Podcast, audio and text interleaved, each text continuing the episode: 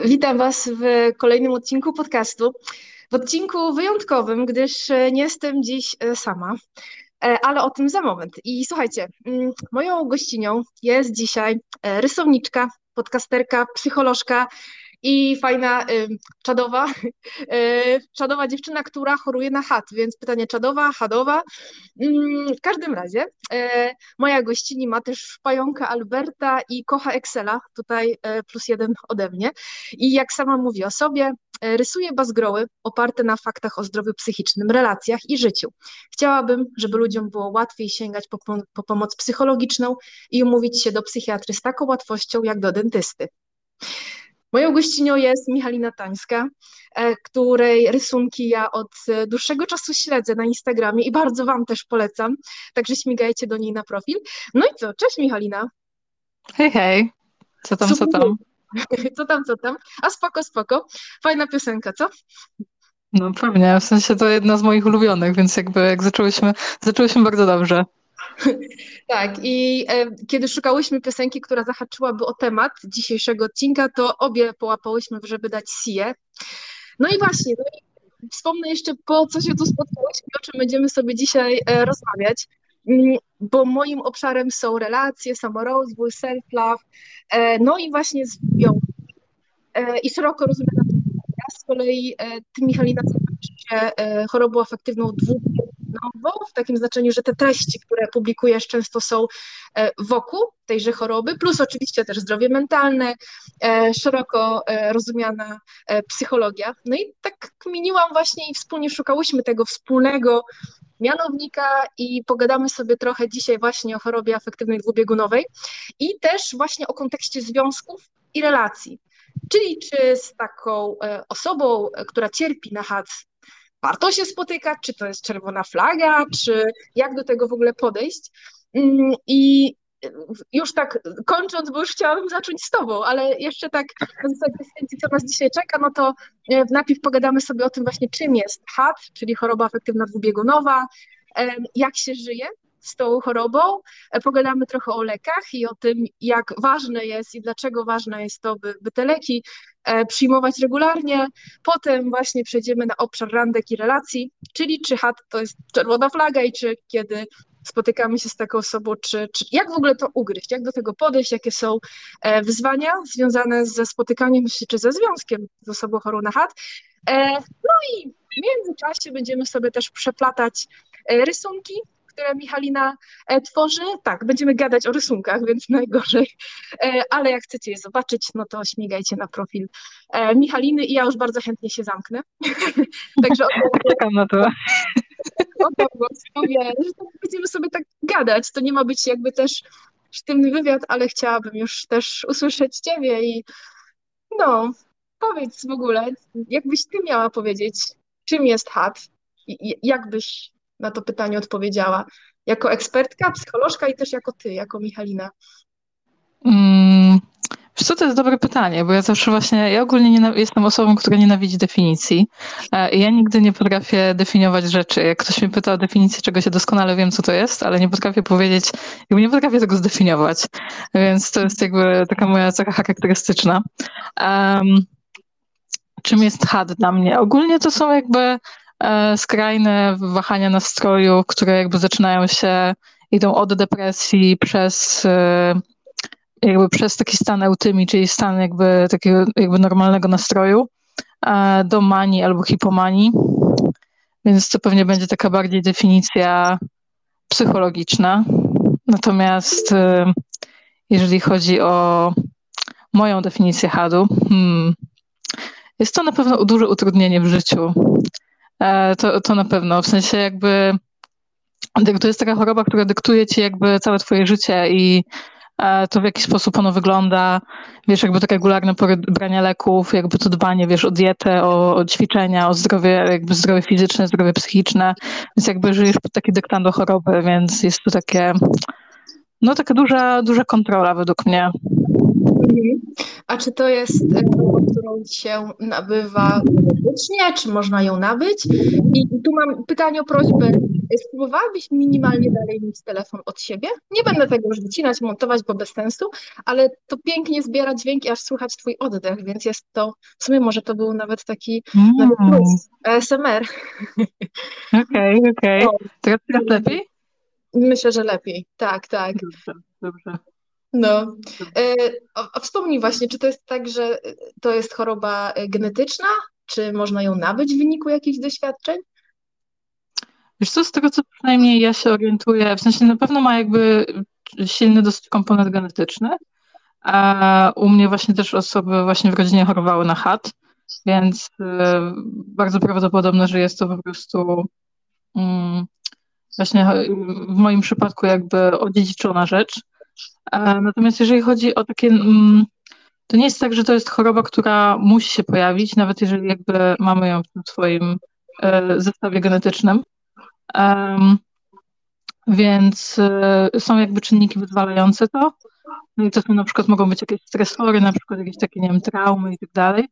Więc e, są, są jakby takie czynniki spustowe, które, które mogą powodować to, że ta, ta choroba się pojawia. Mhm.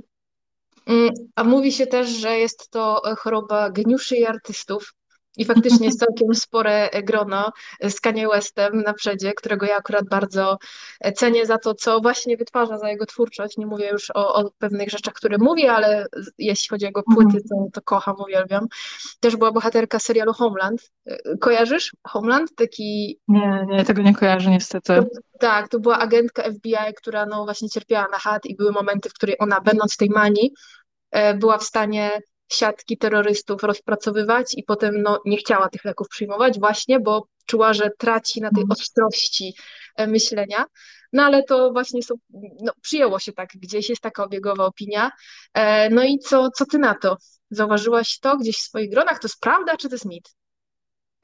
W sensie, mm, do tej ostrości myślenia w manii, to y, ja bym powiedziała, że może ostrość myślenia raczej w hipomanii, bo też jest jakby Mania jest takim stanem, gdzie jakby ja na przykład często wielu rzeczy z manii nie pamiętam, e, bo po prostu to jest taki stan, który, w którym bardzo mocno zaburzona jest koncentracja, więc jakby ten taką, wydaje mi się, że to jest taka trochę fikcja filmowa, to na pewno jest, to jest jedna rzecz. Mm, jeżeli chodzi o, o to, że to jest choroba artystów, to no ja na przykład bardzo często miałam taką tak zwaną tęsknotę za manią, czy tęsknotę za hipomanią, bo uważałam, że tylko wtedy jestem w stanie robić rysunki. Co tak naprawdę, co, co w sumie nie było prawdą, bo potem jakby e, zorientowałam się, że rysunki robię niezależnie od tego, czy jestem w mani, czy, czy nie, tylko po prostu musiałam zmienić jakby system pracy. Więc jakby to był w sumie główny czynnik, nie tylko to, że um, czy, czy właśnie byłam w epizodzie, czy nie byłam w epizodzie, a jeżeli chodzi o tą chorobę artystów, no to w sumie są badania, które pokazują, że jakby ludzie niestety z dwubiegunówką są bardziej twórczy niż jakaś taka, nie wiem, przeciętna osoba z populacji. Um, I jakby rozmawiałam kiedyś o tym, jak byłam w szpitalu psychiatrycznym e, z jakimś, z jednym profesorem, który właśnie zajmował się głównie właśnie chorobami afektywnymi. E, I on właśnie opowiadał mi o wielu badaniach, które pokazywały to, że właśnie jednak ten poziom twórczości jest, jest trochę wyższy, nie? Więc Czym coś w tym jest? No, a, wyjaśniłabyś jeszcze, czym jest e, mania i hipomania dla osób, które tutaj e, nie wiedzą, jak to rozróżnić, czym te stany się różnią? Mhm. Wiesz co, e, hipomania to jest po prostu intensywniejsza hipomania, więc jakby hipomania to jest stan podwyższonego nastroju, w którym często mamy jakby taki zestaw objawów, typu na przykład, nie wiem, niedobór snu, zmniejszony apetyt, jakby podwyższony napęd, większą gadatliwość, gonitwę myśli. E, jest to właśnie wiele, jakby tam jest jakby cała lista objawów jakby związanych z tym, z, z tym epizodem, a mania jest po prostu jakby zwiększonym epizodem hipomanii o zwiększonym natężeniu. Więc jakby te objawy też mają jakby większe, większe natężenie. Mhm. Jest taki rysunek, który jest u Ciebie na profilu z konikiem na biegunach, właśnie z podpisem Życie na dwóch biegunach. I tak jak mówiłaś, że nie lubisz definicji, to chyba to też pokazuje właśnie dosyć sprytnie, jak ta choroba funkcjonuje, że to są te skoki, mhm. nie? Tak. Góra, dół, high, i totalny kanion. Mm, u ciebie tak było? Od właśnie zauważyłaś pierwsze objawy właśnie poprzez to, że miałaś te skoki, czy, czy jak to u ciebie się objawiało, hmm. kiedy zaczęłaś się zastanawiać, hmm, co, co się dzieje? To znaczy, to jest w ogóle bardzo dziwne, bo u mnie jakby ten proces jakby dochodzenia do tego, że ze mną jest coś nie tak, przebiegał strasznie długo. I on przebiegał bardzo długo, biorąc pod uwagę to, że ja studiowałam psychologię. Jakby takie zupełne jakby odcięcie się od tych objawów. Nie, nie, nie wiem jakby jak, jak, to, jak to u mnie wyglądało tak psychologicznie, dlaczego u mnie to tak długo trwało i dlaczego, dlaczego nie, nie poszłam do psychiatry szybciej, ani do psychologa, mm, do terapeuty. Um, wiesz co, zaczęło się w ogóle od depresji, jak byłam jeszcze w gimnazjum, w liceum. E, potem jakby przeszło to w hipomanię, kiedy szłam na studia. E, to była jakby moja, moja pierwsza hipomania. Um, no i no i potem to już tak szło, nie? Od, od, jednego, od jednego końca do drugiego, od manii do, do, do depresji, od jakby, od, od jakby takiego mega zawyżonego nastroju, od braku snu do, do myśli, do intencji samobójczych, do prób samobójczych, a więc jakby ja już przez długi czas powinnam się zainteresować jakąś pomocą. Tak naprawdę, kiedy teraz myślę o swoim stanie z Mm, który, którym czasami byłam na studiach, ja po prostu powinna być hospitalizowana. Um, więc y, to było jakby bardzo, bardzo zbagatelizowane. Um, no i cóż, no i zostałam zdiagnozowana w ogóle moja koleżanka, jakby powiedziała, że w sensie na początku poszłam do psychiatry, kiedy byłam jakoś na czwartym czy na piątym roku studiów dopiero. Wtedy poszłam do psychiatry um, i dostałam diagnozę depresji bo przyszłam z, z depresją, więc dostałam diagnozę depresji, nikt się mnie nie dopytywał o ten drugi biegun, nie? Jakby po prostu było źle, ja o tym nie mówiłam, no bo nie wiedziałam, że to jest jakby, bo ja myślałam, że to jest stan hipomanii, to jestem ja i to jest jakby moja norma, co, co też jest bardzo ważne, jeżeli kto, ktoś będzie chciał się zastanawiać nad, nad tym, żeby iść do psychiatry, to żeby mówił też o tych dobrych, dobrych czasach, nie tylko o tych złych. Um, no i e, dostałam właśnie diagnozę depresji i dostałam e, leki antydepresyjne. A leki antydepresyjne w przypadku osób z chorobą afektywną dwubiegunową są dosyć niebezpieczne, bo one mogą wywołać epizod manii. E, I potem jakby bardzo szybko poczułam się bardzo dobrze, aż za dobrze. E, I też właśnie gadałam z moją, e, z moją koleżanką ze studiów o takim okresie, który miałam właśnie na, po pierwszym roku studiów, wyjechałam w podróż stopem sama po jakby całej Europie i tak dalej, więc jakby to było takie dosyć nietypowe zachowanie. No i ona się mnie pytała, czy ja powiedziałam o tym psychiatrze, no i powiedziałam, że nie. No i powiedziałam przy następnej wizycie, no i od razu dostałam tą diagnozę HADU, nie? I od razu odstawiono mi leki antydepresyjne od razu po prostu. Mm, no więc jakby tak wyglądał proces diagnozy, dosyć, dosyć długi i dosyć, no, niefajny. Nie, nie. Mhm. Mm, I też widziałam u Ciebie na Instagramie y, serię z psychiatrykę, z zakładu, jak to się mówi profesjonalnie, Zakład Opieki Zdrowia Psychicznego, no jak nazwać profesjonalnie psychiatryk? No generalnie psychiatryk. psychiatryk. Szpital psychiatryczny, no Szpital nazwijmy po imieniu. Tak, tak. I, i też wielki szacun, że, że jakby opowiedziałaś i odpowiadałaś na pytania ludzi. Mm, ja bym nie chciała jakby teraz faktycznie, bo to jest temat na osobny podcast, e, myślę sobie, mm, ten pobyt w, w psychiatryku. Natomiast e, no to jest coś, co jest owiane jakąś taką e, tajemnicą, jest to jakiś tabu, jest no, silna stygma wokół właśnie pobyt, e, wokół psychiatryków i, i raczej ludzie się tym nie chwalą, e, co uważam no, nie jest dobre. Ja jestem akurat bardzo, bardzo zwolenniczką i psychoterapii po prostu zajmowania się sobą. Jeśli coś jest nie tak, to to jest tak jak ze zdrowiem fizycznym no i inny wymiar zdrowia. Mm, ale właśnie pytanie, jakby co powiedziałabyś osobie, która obawia się tych publicznych placówek zdrowia psychicznego, a.k.a. psychiatryk, że, że jest jej hmm. głupio, ma jakąś obawę. Co byś jej powiedziała, kiedy no, tam ta potrzeba jest? Mhm. Znaczy, wiesz, czasami jest się czego obawiać, nie? Bo to zależy bardzo od placówki. Ja byłam w bardzo dobrym szpitalu, nie? Więc jakby te warunki, które ja miałam i o których opowiadałam ludziom e, stories i właśnie w komentarzach i tak dalej, no to jakby były warunki które mm, no, powinny być według mnie w każdym szpitalu, ale w nie każdym są, nie? E, są w Gdańsku chyba trzy różne szpitale psychiatryczne, ja trafiłam do tego najlepszego. i no wiesz, jakby sale maksymalnie dwuosobowe, prywatna łazienka, nie wiem, jakieś w ogóle czyste, piękne, piękne sale, piękny sprzęt i tak dalej, jakaś świetlica z, całą, z całym regałem książek. Co tam jeszcze było? PlayStation ktoś przyniósł? Jakby... Mm. No to, nie ktoś przyniósł. To nawet tak. brzmi tak, że no aż chce się być. Aż tak, się... No, tak, to była bardzo, bardzo bezpieczna przestrzeń. Tam też pacjenci nie byli, jakby nie, no wiadomo, że nie ma selekcji pacjentów, nie takich, że no pan tutaj nie przyjdzie, bo mamy za dobry szpital, nie, czy coś takiego, ale po prostu też jakby ja się czułam bezpiecznie w tej grupie ludzi i w ogóle, w ogóle czułam się bezpiecznie, to było naprawdę, naprawdę miły, no ja też miałam wtedy akurat epizod maniakalny, ale więc też inaczej trochę to wspominam, e, bo można powiedzieć, że ja się tam trochę dobrze bawiłam, w pewnym, w pewnym jakby momencie, e, wiadomo, z racji, z racji epizodu, ale no naprawdę to był taki, taka bardzo bezpieczna, przyjemna przestrzeń, więc jakby jeżeli ktoś trafia do takiego szpitala, no to ja bym się, nie miała żadnych obaw. Może nie wiem, może, może być ciężko na przykład powiedzieć rodzinie, może być, może być ciężko właśnie, bo, o, bo to szpital psychiatryczny, gdzie ja idę, no ale wydaje mi się, że to jakby dbałość o zdrowie, o zdrowie psychiczne jest ważniejsza, nie? Niż, niż opinia innych ludzi, więc... No, Chociaż to też nie jest łatwe i to tak mhm. prosto brzmi, ale łatwe nie jest, by się od tych opinii uniezależnić. Natomiast no, to jest niezbędne, żeby móc postawić na siebie właśnie. Nie? Mhm. się tą opinią, no to można odmówić sobie właśnie pomocy. Mm, jest taki twój rysunek, który jest chyba moim ulubionym. Nie da się tak cały czas na pełnej kurwie.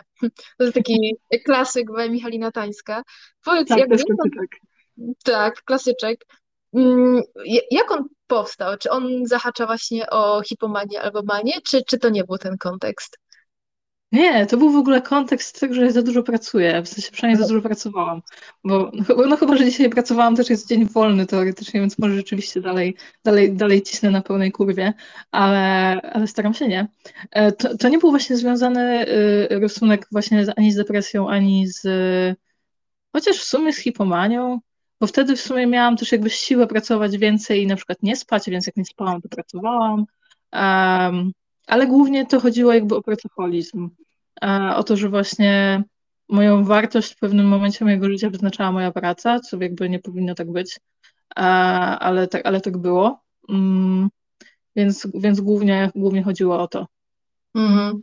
Jezu, ja mam bardzo podobnie. Bardzo się uczę cały czas, żeby tego nie robić, ale jak wiem, że mam listę rzeczy, to czuję mega dyskomfort, taki aż niepokój do momentu, jak tego nie zrobię, co też idzie w parze z tym, że potem siedzę bardzo długo, czy jak pisałam e-booka też bywało, że po 16 godzin, żeby już jak najszybciej mieć za sobą dyskomfort niezrobionej rzeczy.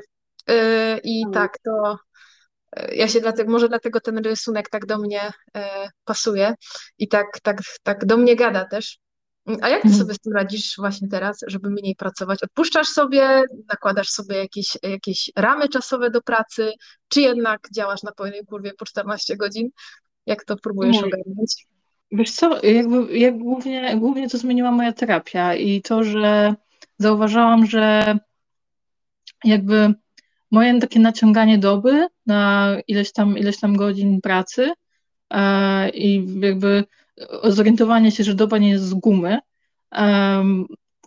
wynikało z tego też, że jakby to trochę triggerowało moje epizody, nie? Że jakby jak nie dosypiałam, to nagle wjechała depresja albo jakaś manika albo coś takiego e, i widziałam jakby koszty tego, takie, może takie koszty, których nie, nie dostrzegają też ludzie, którzy może nie są chorzy, bo po prostu oni odeśpią i jakby znowu, znowu zapierdala, zapierdalają, co, co też jest kiepskie, nie? Ale jakby u mnie przynajmniej to jest takie właśnie bardzo, bardzo wrażliwe, bo bo wtedy właśnie wchodzę albo w jeden epizod, albo w drugi, jak na przykład nie dośpię kilka nocy albo coś takiego.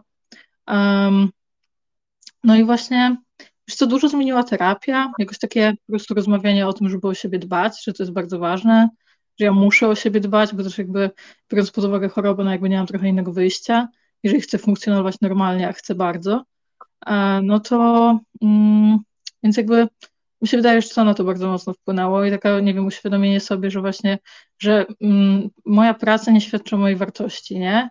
Że jakby mogę na przykład, nie wiem, leżeć na łóżku i wciąż będę wartościowa. Albo, że niekoniecznie trzeba, trzeba cisnąć, jakby, żeby właśnie, żeby być wartościowym człowiekiem. Także to, to mi bardzo dużo jakby uświadomiło. Mhm. No, tak, to definiowanie się przez pracę, przez sukces to jest bardzo, bardzo złudna rzecz.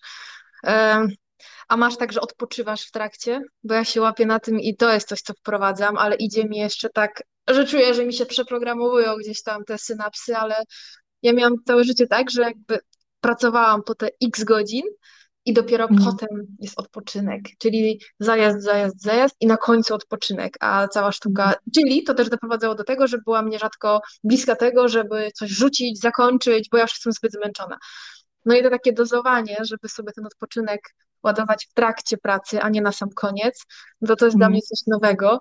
E, to ty uda, e, udaje ci się odpoczywać e, jakby pomiędzy, czy jesteś w takim trybie pełnego fokusa jednak na pracę i dopiero odpoczynek po projekcie, po wydaniu mm. czegoś, czy udaje ci się w trakcie na przykład parę dni sobie totalnego luzu wrzucać? O, parę dni, aż to dużo. Tak, ja nie o takim, mhm. Bo ja nie mówię o takim odpoczynku jak godzina, dwie, czy odespanie, tylko nawet właśnie, żeby dać sobie taki luz, że w tym procesie tworzenia, który trwa na przykład ileś tygodni czy miesięcy, żeby, dobra, te cztery dni są dla mnie, żeby podładować baterię. Mhm. Wiesz co, teraz idzie mi to lepiej, nie zawsze, nie zawsze to wychodzi, ale idzie lepiej.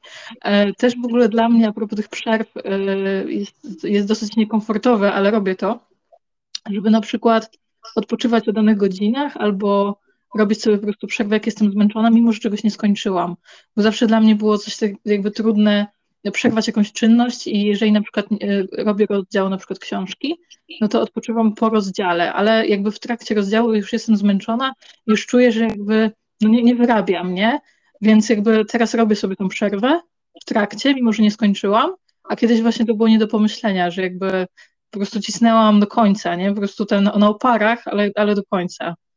No, I feel you, I feel you, sis. No, aż spędzi. Znaczy, jakiś czas temu rozmawiałam ze znajomą, e, która w momencie, kiedy ma natłok rzeczy, pomysłów e, i chce ileś rzeczy zrobić, to u niej się włącza totalna wycofka z kolei. Prokrastynacja, nietykanie tematu, a ja zauważam, że u mnie jest właśnie po tej drugiej stronie bieguna, ale wtedy cisnę, nie? I, i, i daję sobie czasem, no właśnie za mało odpoczynku pomiędzy, no ale to, to, to jest nauka i, i żeby sobie właśnie odpuszczać. No. Mm, a powiedz właśnie, jak ci się żyje teraz, bo mm, no bierzesz leki regularnie, że o lekach to jeszcze, jeszcze zaraz, ale jak ci się teraz żyje? Jak byś określiła to życie z hadem i jak obserwujesz czy innych ludzi, czy też z perspektywy psycholożki, czy ono się różni od innych osób? Jakbyś miała takie życie z had opisać? Okej. Okay. Ja myślę, że na pewno się różni, bo właśnie jest ta dyscyplina, o której jakby mówiłam mm. na początku a to jest na pewno no, dosyć takie. Znaczy, idzie się do tego przyzwyczaić, ale mi się wydaje, że ja też mam predyspozycję do tego, żeby się przyzwyczajać, no bo ja zawsze jakby miałam coś takiego, że byłam taka sumienna i na przykład, nie wiem, właśnie prowadziłam te, właśnie ja mam dużo Exceli do różnych rzeczy, bardzo je lubię, e, no i właśnie ja to lubię, nie? Więc jakby mi się wydaje, że mam predyspozycję do tego, żeby wieść taki, a nie inny tryb życia z tą chorobą. Więc teraz ogólnie jest, jest, jest naprawdę bardzo dobrze. Nie miałam epizodu już chyba od Wow, długo, w sensie długo jak na mnie. Um, ostatni epizod miałam w grudniu, grudniu, styczniu, e, więc to jest chyba najdłuższy czas, jaki mi się udało mieć bez żadnego epizodu. I Bo mamy sierpień. Nie, bo mamy sierpień. Mówię w kontekście, gdyby ktoś słuchał, nie wiem, po roku tego odcinka, więc to jest to 7-8 tak. miesięcy, nie? Tak. To, to jest naprawdę, to jest tak naprawdę jakby zdrowy, dobry czas, więc żadnych takich górek, żadnych, żadnych zjazdów. Um, oczywiście żadnych zjazdów w granicach takiej, takich nienormalnych rzeczy, nie? Bo oczywiście mam gorsze dni i lepsze dni i wiadomo, tylko że po prostu nie jest ani za dobrze, ani zbyt źle, żeby nie było, żeby ktoś sobie nie myślał, że jest mam tutaj super fajnie, codziennie, jest, jest ekstra. E, a jeżeli chodzi o to życie z hadem, to mm, no ono się na pewno różni, jeżeli chodzi o, nie wiem, branie leków regularne rano i wieczorem, że trzeba o tym pamiętać. No nie wiem, ja pamiętam o tym, żeby ćwiczyć, żeby zdrowie jeść. To też, też bardzo mocno wpływa na zdrowie psychiczne. Bardzo mocno wpływa. Też zaczęłam ostatnio medytować, e, to też w ogóle bardzo, bardzo pomaga. No i jest, no i właśnie, nie wiem, regularne pory zasypiania, nie wiem, no czasami mi się różni godzina, dwie, nie, jakby w jedną albo w drugą stronę, ale, ale ogólnie to staram się chodzić, no nie wiem, do, do pierwszej nocy nie, nie siedzę nigdy nad pracą, po prostu chodzę spać i tak, wiesz, też dbam o to, żeby się wyciszyć przed tym snem, więc to nie jest takie, że a, właśnie pracowałam, odchodzę od kompa, idę spać, więc jakby zawsze jest ta, mm, ta jakby taka, taka przerwa, no więc trzeba bardzo o siebie dbać po prostu. Nie, nie można sobie pozwolić na, no nie wiem, też ograniczenie alkoholu, zero używek, w ogóle nie ma opcji, więc tak, no, jest taka przykładna osoba. Bardzo No, chociaż ja też alkoholu nie piję i, i, i da się normalnie, spoko, fajnie żyć. Mm, natomiast tego, jak, jak, jak cię słuchałam, to mi tak wybija taka silna i, i, i taka mm, mocna uważność na siebie, bo można to nazwać dyscypliną i jasne, to jest dyscyplina, tak jak mówisz, pewne mm. pamiętanie, utrzymywanie godzin robienia czegoś, ale to wymaga takiego obserwowania siebie, nie takiej uważności, że ty jesteś dla siebie ważna w tym, no i jakby szanujesz to, że chcesz, e, chcesz być zdrowa, więc pilnujesz tego, by, by robić e, sobie dobrze. Mm, a ja, aha, jeszcze jedną rzecz powiedziałaś w trakcie, która jest dla mnie mega cenna i totalnie po prostu pionę przybijam właśnie z tym, że zdrowie fizyczne i, i dbanie o ciało w ogóle wpływa na umysł, bo o tym się mam wrażenie też mało mówi, że właśnie czy medytacja, czy ćwiczenia, bycie w kontakcie z ciałem, z emocjami, to też wpływa na, na umysł i spokojne ciało uspokaja rozdygotany umysł. Ja przez lata miałam e, i nadal miewam gdzieś problemy z różnymi lękami, z takim anxiety e, i właśnie tego się uczę od dłuższego czasu, że poprzez spokojne ciało mogę uspokoić e, rozchwiane i niespokojne myśli. Często robi się odwrotnie, że myślami wpływamy na ciało, że poprzez myśli, uspokajanie się mhm. możemy się uspokoić. No, jakby okej, okay, ale jakoś w drugą stronę mi to działa i, i, nie wiem nawet, czy nie działa lepiej, że właśnie poprzez mhm. ciało i kiedy to ciało jest luźne i takie miękkie, to te myśli przestają też być takie ostre. Mhm. Tak, te sygnały ciała są w ogóle bardzo ważne i w ogóle uważność też jest dla mnie bardzo ważna. No na przykład, nie wiem, no, byłam na przykład na terapii, na treningu umiejętności DBT, e, no i na przykład ćwiczy się takie rzeczy, że żeby na przykład jak jesteś zła albo jak jesteś smutna, żeby na siłę się uśmiechać, no bo to jest sygnał dla, dla twojego mózgu, że, że po prostu jest dobrze, nie? Więc jakby no. ten nastrój się automatycznie poprawia. Tak, Jezu, totalnie. Wiesz co, ja miałam, e, przeżyłam w życiu kilka traum, z czego jedną taką bardzo konkretną, e, taką książkową, wiesz, jak była powódź w 9.7. Ja wylądowałam na ulicy, nas zalało po prostu po sam sufit, byłam samą mamą, potem długi komornicy, tułałyśmy się gdzieś tam. Generalnie pozamiatało mnie trochę, jeśli chodzi potem o poczucie bezpieczeństwa. No jak ja sobie leczyłam jakby ten, ten bo to był dłuższy proces, no to ja miałam dużo tych emocji nazbieranych właśnie w ciele e, i miewałam takie e, no, bardzo nieadekwatne reakcje właśnie strachu, paniki w sytuacjach, w których byłam bezpieczna, ale wybijały jakieś tam stare rzeczy. I właśnie jedną z rzeczy, które miałam jako sposób radzenia sobie, jest to, by właśnie w tym momencie, kiedy na maksa się czegoś bałam, miałam się śmiać i w ogóle na przykład tańczyć i się śmiać. I to jak taki sajko, ale faktycznie, no, jak, nie możemy być w niebezpieczeństwie i się uśmiechać zarazem, więc to jest sygnał totalnie, mm, no to skoro ona się uśmiecha, to chyba jest okej. Okay ale to było mhm. dla mnie najtrudniejsze, żeby właśnie w tych momentach, kiedy jest mi, no kiedy się na przykład bardzo czegoś bałam, żeby doprowadzić się do, do ciało moje, do stanu luzu i jeszcze się zacząć z czegoś śmiać. Więc to tak. Ale tak jak mówisz, to są te takie sygnały, które, którymi możemy no, na siebie wpływać i, i to też warto wiedzieć. Natomiast no, niestety w szkole nas uczą o rozmnażaniu pierwotniaków, a nie o e, naszych ciałach i o tym, jak one mogą fajnie, fajne rzeczy robić. Um, tak. A powiedz, jak jest u ciebie z akceptacją e, choroby? Czy miałaś moment buntu, mm, jakiegoś wyparcia? Hmm. Tak. Tak. Na przykład na samym początku w ogóle ja przyjęłam chorobę bardzo dobrze, e, bo wiedziałam, że coś jest ze mną nie tak, a nie wiedziałam co, no i wreszcie się dowiedziałam. E, więc to było bardzo satysfakcjonujące i pomyślałam sobie, wreszcie mogę mogę to leczyć, już mam jakby, mam sprawczość, nie mam to w swoich rękach, więc mogę coś z tym robić. Um, więc to było, na, na początku było miło, potem, potem było trochę gorzej, przyszły skutki uboczne leków, zaczęło się jakby dziać, e, dziać były leki, to wciąż były epizody, więc byłam niezadowolona. Mm, potem miałam taki, taki stan, że dlaczego ja, dlaczego, dlaczego, dlaczego ja, a nie inni. E, więc to było, mm, to, to było też jakby ciężkie, ciężkie do przepracowania. Mm, ale ostatecznie, wiesz, wydaje mi się, że jest, bo kiedyś czytałam właśnie w jakiejś książce takiej terapeutycznej a propos procesu akceptacji choroby, no i on był taki od punktu do punktu, ale wydaje mi się, że po prostu to jest taka mm, krzywa, nie? że jakby jest dobrze, potem jest gorzej, potem jest lepiej, potem jest gorzej, więc jakby mm, różnie, różnie z tym bywa. Ważne, żeby wracać do tego dobrego punktu. Mhm. No, to myślę jest duże wyzwanie, nie? Żeby tak się w pełni zaakceptować też w sytuacjach, w których na coś się nie ma tego wpływu. E, no ale z tego, co mówisz teraz, jest, jest całkiem już spoko. I czekaj, posilę się e, rysunkiem kolejnym. E, tak, w moim życiu jest tak, że jakoś pływam, mimo że nie umiem. I to, to mi też bardzo pasuje też do tego, co, co mówiłaś też do mnie. E, w ogóle twoje rysunki naprawdę to sztos. Ja też dlatego chciałam cię mhm. bardzo tu dzisiaj e, zaprosić. I też jest taki rysunek e, u ciebie, zawsze słucham swoich emocji, ale nie zawsze się ich słucham.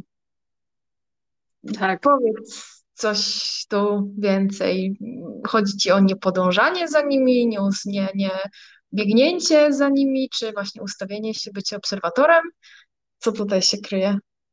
Mm, wiesz co, w ogóle ten rysunek jest zabawny, bo ogólnie ktoś mi napisał w komentarzu, jakiś pan Dariusz chyba, napisał mi, że to jest w ogóle niepoprawnie po polsku i że ja w ogóle nie umiem mówić po polsku i w ogóle kiepsko mi to idzie i tak myślę, no na pewno nie. Dowalił, dowalił. Dowalił mnie, jakieś dzięki Dariusz. No w każdym razie tak, y, ogólnie chodziło mi o to, że um, znaczy to już jakby i tak już jest lepszy level niż kiedyś było, bo kiedyś ja w ogóle nie rozpoznawałam emocji i w ogóle nie wiedziałam, co się z nimi robi, nie wiedziałam, co to jest, to, że brzuch mnie boli, nie wiedziałam dlaczego, a więc e, to, to i tak już jest level wyżej. E, I chodzi o to, że jakby wiem, że są emocje, że one przychodzą, ale nie zawsze jakby dopuszczam je do głosu, nie? Że jakby nie pozwalam im jakby tak wybrzmieć, więc o to, o to mi chodziło w tym rysunku. Mhm. No to jest chyba w ogóle taki um, to jest rzecz, o której się bardzo mało mówi, że zarówno emocje, jak i myśli to są jakieś stany, które mijają i których niekoniecznie trzeba jakoś tak się serio słuchać i za nimi podążać. Kiedyś usłyszałam od e, takiego terapeuty, który też prowadził medytację, fusion, super sexy nazwa, natomiast on pamiętam, że powiedział, że mm, twoje myśli cię oszukują, a emocje to nie ty ja miałam coś takiego, what? Jakby totalnie jeszcze wtedy byłam, nie, nie, nie wiedziałam o co mu chodzi, jak myśli. Byłam gotowa na to. Tak, w ogóle przecież myśli, no przecież to, kim ja jestem, jak nie myślami? Ale faktycznie, no to obserwowanie myśli i właśnie czucie emocji, rozumienie ich, ale niekoniecznie też podążanie za nimi, e, czy działanie na ich podstawie, no mm. to, to wtedy to jest właściwie właśnie reagowanie, a nie odpowiadanie. I myślę sobie, że kurczę, chciałabym to wiedzieć szybciej że właśnie umysł, mhm. Ciało to, to są takie twory, które można na swoją korzyść używać, byle nie iść właśnie na automacie, tylko gdzieś tam je e, obserwować. Mm. I... Tak, to jest... Mhm. No, Nie, właśnie, bo, bo to jest bardzo ważne w ogóle, co mówisz. I rzeczywiście ja kiedyś miałam taki rysunek z, z mózgiem, który trzyma tabliczkę e, skazany za oszustwa. I, e, więc jakby tak, bo to, to, jest tak, że właśnie ja o tym też piszę, piszę w książce.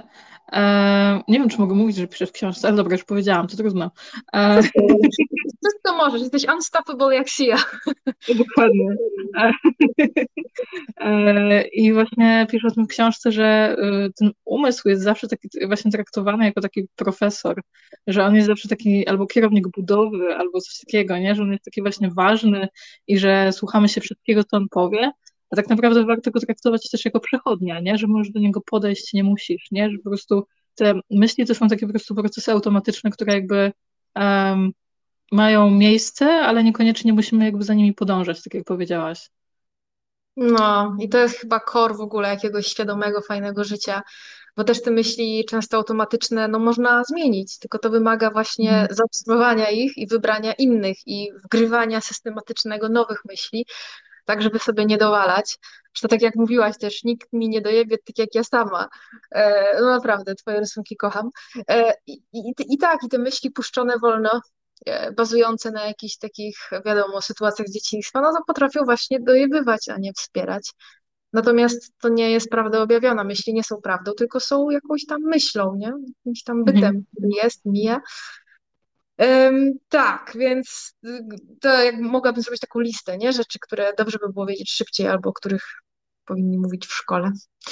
No ale jest tak jest. E, a nawiążę jeszcze do rysunków, bo mm, wcześniej wspominałaś troszkę o tym, jak je tworzysz, ale jakbyś mogła powiedzieć teraz w kontekście właśnie hadu i, i leków, jakby kiedy tworzysz rysunki?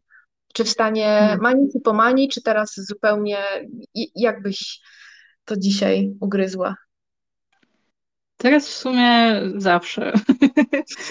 Właśnie, bo dużo się zmieniło. W sensie to jest tak trochę, to się zrobiło takim trochę sportem, że jak ćwiczysz dużo, to masz po prostu jakieś tam efekty, jest jakby łatwiej niż, niż było wcześniej.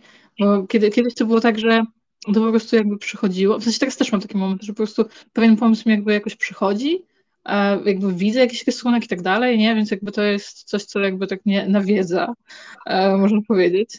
Um, no i to było albo właśnie w częściej w hipomanii, um, rzadziej, ale czasami też właśnie w depresji, kiedy już tak naprawdę miałam czasami dosyć i na przykład powstał wtedy ten rysunek rozwesel się kurwa, a ten właśnie on jest dosyć, on jest dosyć znany, właśnie tam pokazuje na mózg i tam mówię rozwesel się kurwa, e, więc on właśnie powstał jak byłam w depresji, ale no i miałam takie wrażenie przez długi czas, że um, no, że w, przy takim czasie, jak jest to normalnie, no to ja raczej nic nie wymyślam, nie?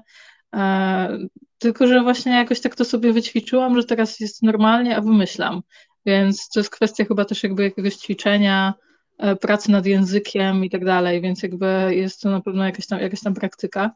Mm, też pomogła mi taka książka, którą czytałam, Niespokojny Umysł i jeden taki podcast, który podesłała mi moja terapeutka, a propos właśnie twórców i tworzenia właśnie w różnych epizodach. I właśnie ta książka była o takiej właśnie jednej psychiatrce, dosyć, dosyć wybitnej, e, właśnie w Stanach Zjednoczonych, która też właśnie cierpiała na chat i ona właśnie tam, nie wiem, czy ona pisała, coś, coś tam robiła takiego właśnie twórczego i ona właśnie doszła w pewnym momencie do wniosku, że e, to co, ona, to, co się dzieje właśnie tak bardzo spontanicznie w epizodach i tak dalej, można spokojnie robić jakby mm, będąc w stanie normalnym, tylko może jakby przy większym jakby nakładzie pracy albo jakiejś systematyczności i tak dalej, nie? Że jakby jest to, jakby to jest wciąż ten sam umysł, nie? On może jakby trochę jakby inaczej działa, ale jakby to wciąż jest ten sam umysł, więc jakby masz cały czas te, jakby te, te zasoby, żeby je wykorzystać. Mhm. Czyli wtedy wchodzi technika, jakiś skill i poprowadzenie się do, do tworzenia. A faktycznie, no tak jak mówisz, umysł ten sam, tylko kwestia poprowadzenia go.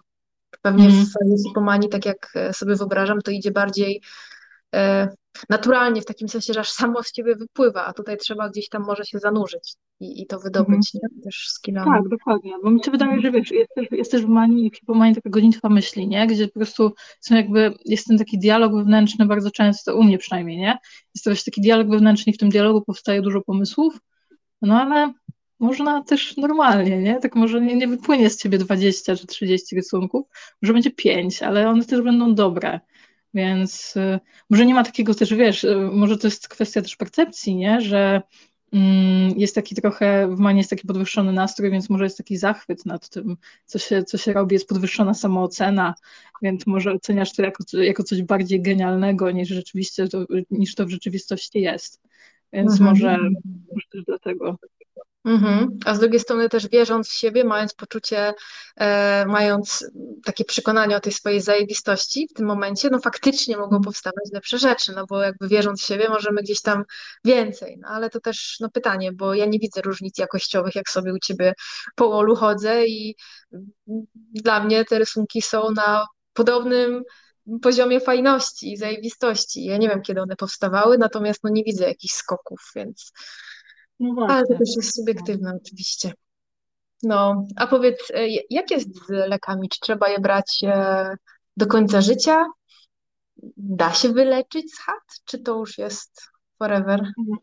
To jest forever, przynajmniej na ten stan, e, jeśli chodzi o ten stan rzeczy, jaki jest, jeśli chodzi o tak z tego co wiem, nie? W sensie, jeżeli chodzi o medycynę i w ogóle, no to jakby mm, no, trzeba brać się do końca życia, niestety, systematycznie. Czasami zmieniać dawki, czasami nie. Ale no. Mhm. Masz taki też rysunek, moje leki we dnie w nocy są mi zawsze ku pomocy. Tak. Mm, a kusicie, żeby czasem gdzieś je odstawić i doświadczyć jeszcze hipomanii czy manii? Czy już nie? Mm, teraz nie, ale mia, miewałam oczywiście takie momenty. Myślę, że myślę, że każdy przez nie przechodzi. Myślę, że niektórzy po prostu z nich nawet nie wychodzą, co, co gorsza. Um, ale tak, ja też, ja też miałam momenty, że odstawiałam leki. E, znaczy odstawiałam leki, pomijałam dawki, więc e, nie było nigdy tak, że odstawiłam je mm, tak wiesz, zupełnie. Mm, więc y, tak, było to głównie wtedy, kiedy chodziłam na imprezy i dużo piłam i stwierdziłam, no ja lepiej nie wezmę tych leków, no bo jak tak zapiłam strasznie, no to łączyć je z alkoholem to kiepsko. No i potem wjeżdżały epizody, nie? Po prostu smart, nie? Po prostu big brain, nie?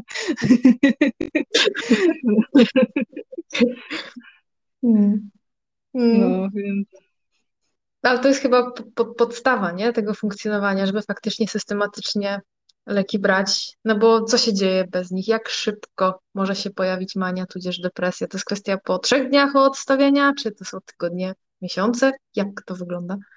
To jest bardzo indywidualne. To jest bardzo indywidualne, więc jakby ciężko, ciężko dokładnie powiedzieć po ilu dniach wiesz, powiesz sobie, odstawisz lek i nie wiesz, pominiesz dawkę. Wiesz, mi się wydaje, że można, na przykład są osoby, które mogą pominąć dawkę i nic tam się nie stanie albo coś takiego. Chociaż nie wiem, bo tak teraz rzucam, to, to nie jest jakby oparte o badania naukowe i tak dalej, tak rzucam, że może tak być, nie? Ale to jest absolutnie bardzo niebezpieczne, więc nie, nie pomijałabym ani jednej tabletki na, na miejscu y, osób chorych na HAT. Mm, mi wystarczyło nie wziąć wieczornej dawki leków, żeby po tygodniu pojawiła się depresja, więc, ale to jest naprawdę, wydaje mi się, że to jest bardzo takie właśnie, zależy od osoby, więc ciężko, ciężko powiedzieć tak na tak ogólnie. Mhm. Jasne. Ale tak ogólnie to lepiej brać. Jakbyś miała podsumować. Tak. Generalnie jest spoko brać leki timing. Tak, jakby bierzcie leki, bierzcie no. leki, to jest podstawa, no.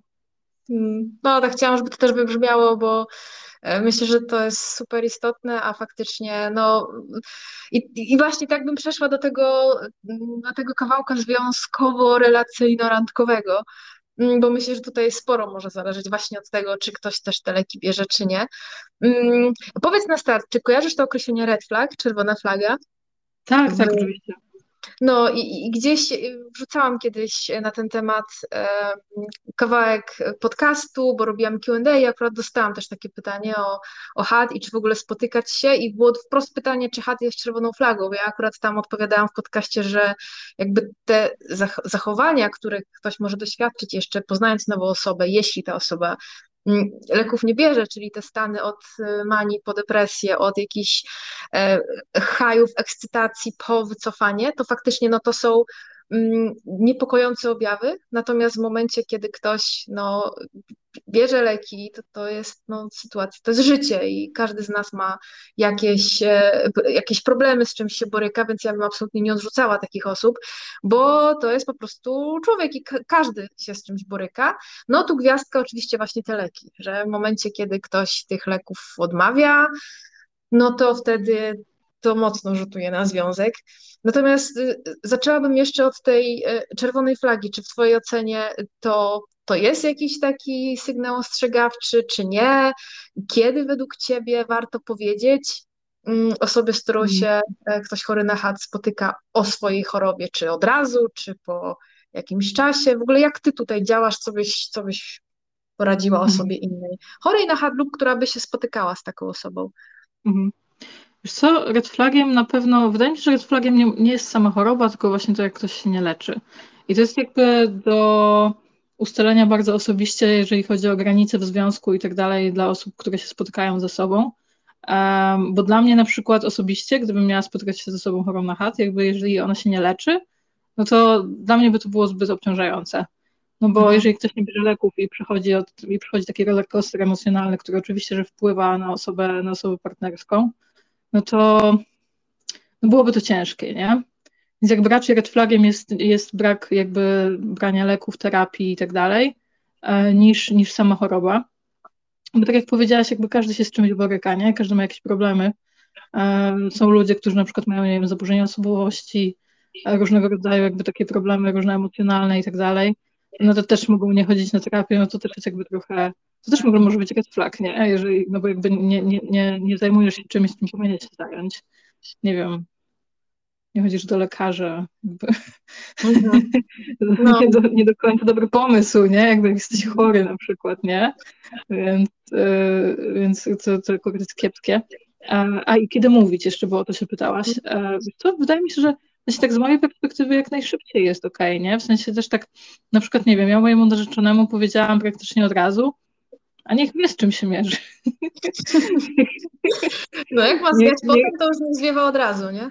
No, niech, niech wie, co robi, w sensie jakby i na, na to się decyduje, więc jakby no, nie, nie uciekł, więc yy, no, nie, nie było źle najwidoczniej. Mhm. Też jak Cię słuchałam, to tak e, myślę sobie, że tak naprawdę red flagiem nie jest właśnie stan, sytuacja, choroba, tylko to, co się z nią robi. Że tak samo jak ktoś może mieć jakieś lęki, zaburzenia właśnie czy osobowości, czy zaburzenia odżywiania, czy pracoholizm, niepotrzebne skreślić, każdy może dodać w to miejsce swoje, to to jest mniej istotne, a bardziej jest to, co ta osoba z tym robi i jak sobie e, z tym radzi, czy jest tego świadoma i czy w jakiś sposób też jest świadoma, jak to może wpłynąć na drugą stronę.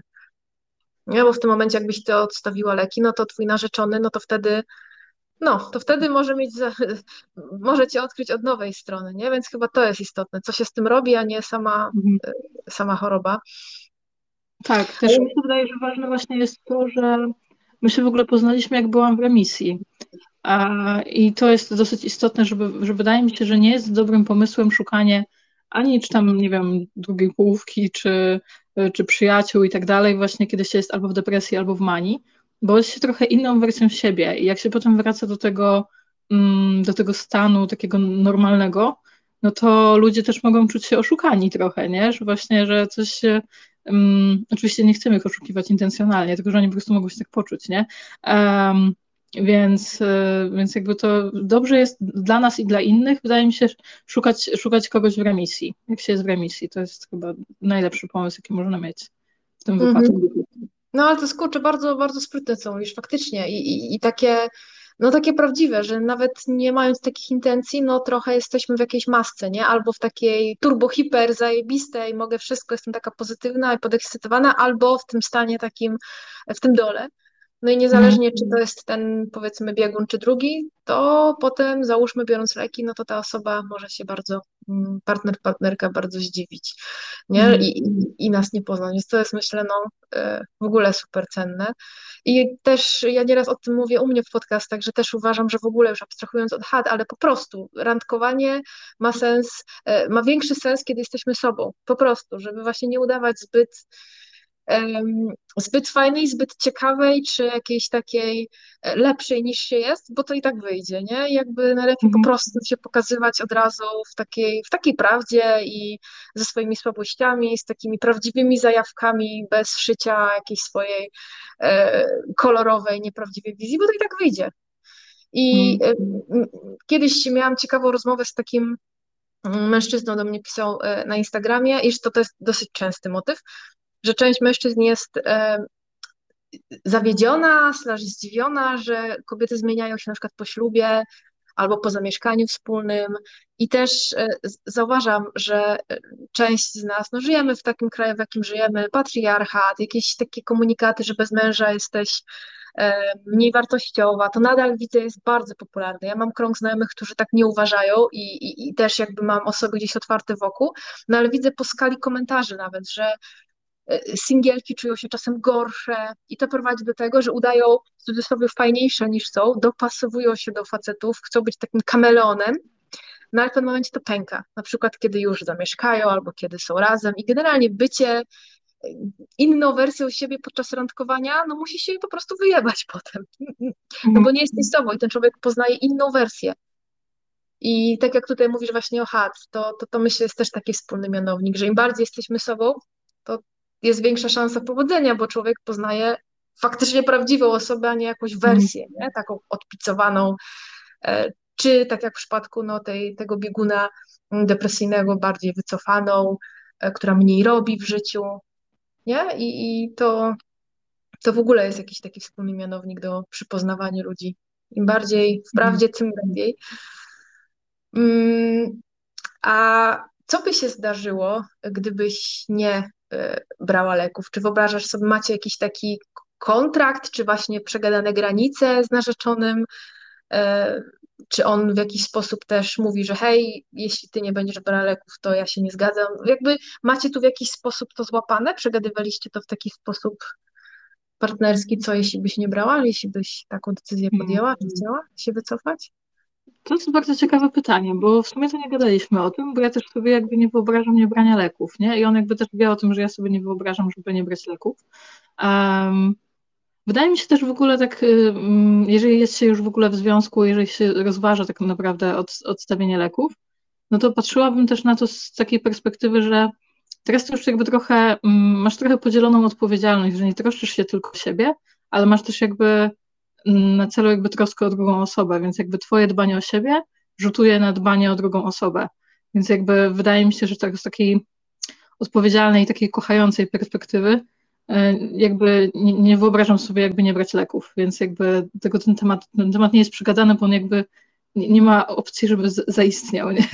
Tak, tak, jest abstrakcyjny jakiś taki, rozumiem, na poziomie takim jakimś mocnego gdybania. Tak. E, a gdybyś miała się wczuć taką trochę inną sytuację, że na przykład ty byś była z osobą, która e, ma HAD i odmawia leków, co byś w ogóle poradziła takiemu partnerowi, partnerce, Mm, czy namawiać osoby do brania leków, czy raczej zastosować jakąś formę takiej, wiesz, tough love? E, jak byś tu się ustawiła? Czyli jest para, gdzie jedna osoba choruje i mhm. odmawia leków, czy partner, partnerka, co, co powinien zrobić w Twojej ocenie? Hmm.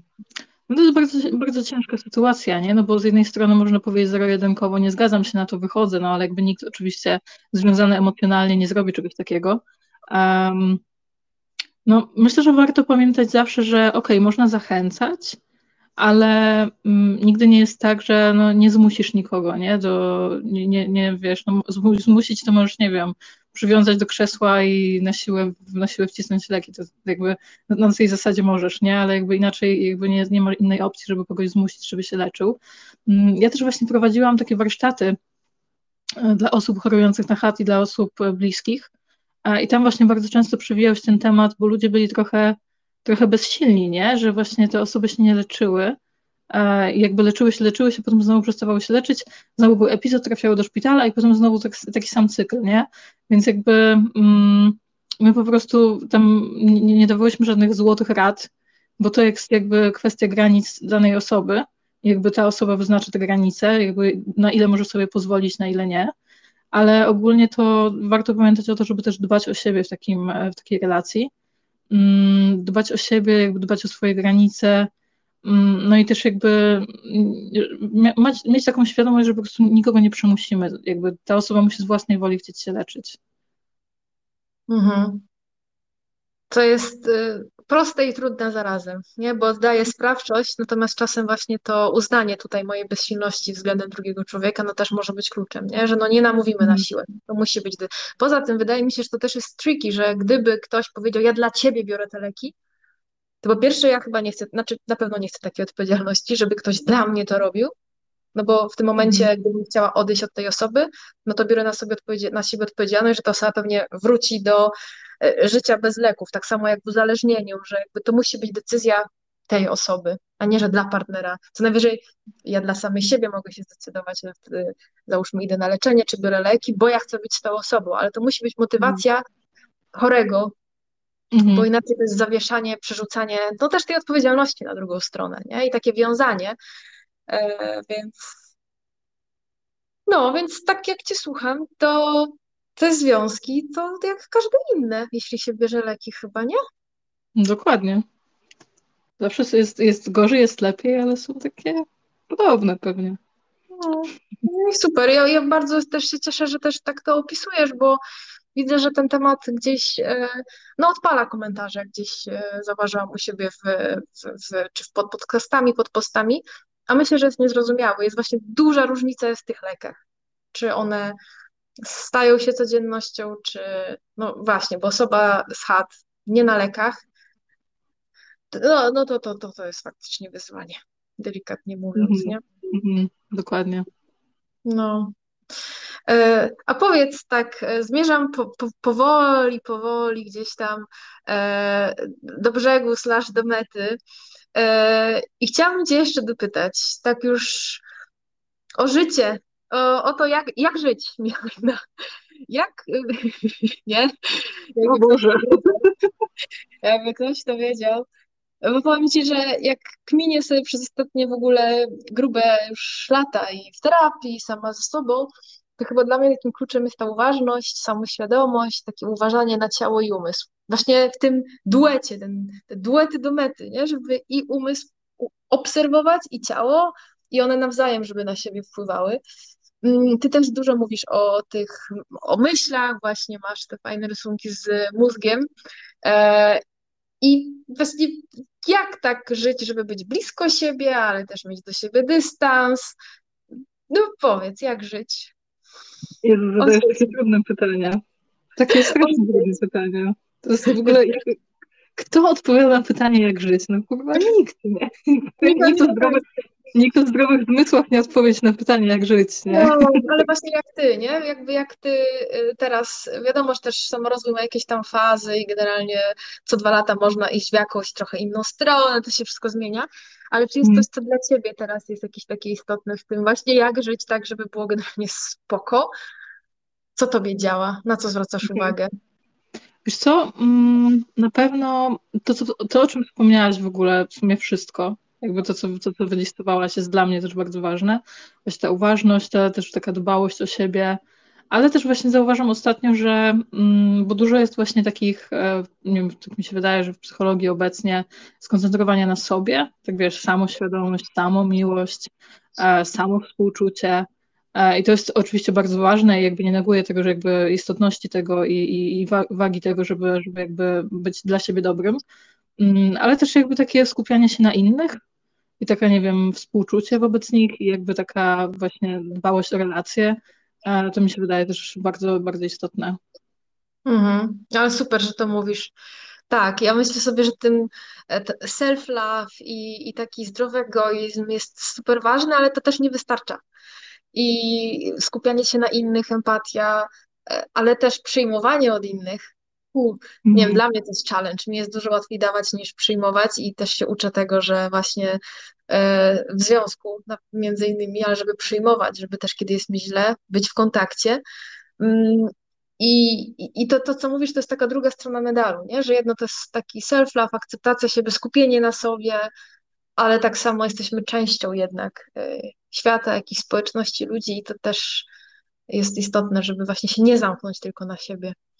To mhm. chyba ma nawet nazwę jakąś tam koregulacja czy coś, żeby na siebie wpływać też poprzez inne osoby, a nie tylko E, samemu na siebie, a wiem to od mojej kumpeli, w sumie przyjaciółki siostry e, Magdy, która jest totalną fanką koni i jeździ na koniach, ale w taki sposób wiesz, bezprzemocowy, że bez żadnych tam ust wsadzanych do, do paszczy, czyli to jest, tak, to jest takie, ja zapomniałam, znaczy nie znam tej nazwy profesjonalnej, ale to jest, ta naz- to, jest to jeżdżenie, które, którym to koń musi też wyrazić zgodę. Czyli ona swoim ciałem nakierowuje konia, na przykład w prawo, w lewo i oni tworzą jakby jedność w tej jeździe. Tam bodajże są tylko dwie no. takie szkoły końskie w Polsce.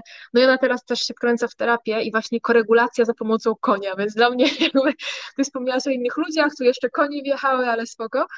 Mm, ale faktycznie chyba to jest tak, to super, że o tym też mówisz, bo o tym się faktycznie w tym trendzie self-love też o nim dużo mówię, ale to jest istotne, żeby też no, być z innymi, nie? Być sobą z innymi. No, super. Mm, także ja Ci bardzo za dzisiaj dziękuję. Mhm. Za to spotkanie, za tą rozmowę. Ja się myślę sobie, że ten odcinek jest ważny i e, on też pomoże, mam nadzieję, obalić jakieś mity. Mm, oby. oby. A oby, powiedz, oby.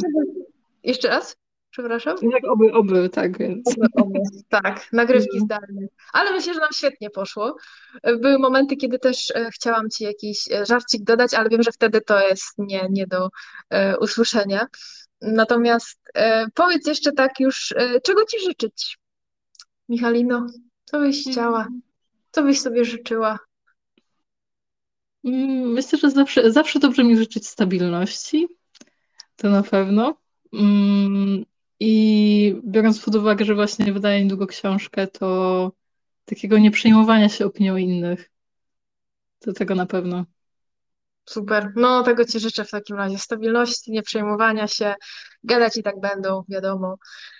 No i zakończę dzisiaj Twoim rysunkiem, który jest oczywiście w punkt, czyli jebać to, żyjmy. Jasne. Słuchaj.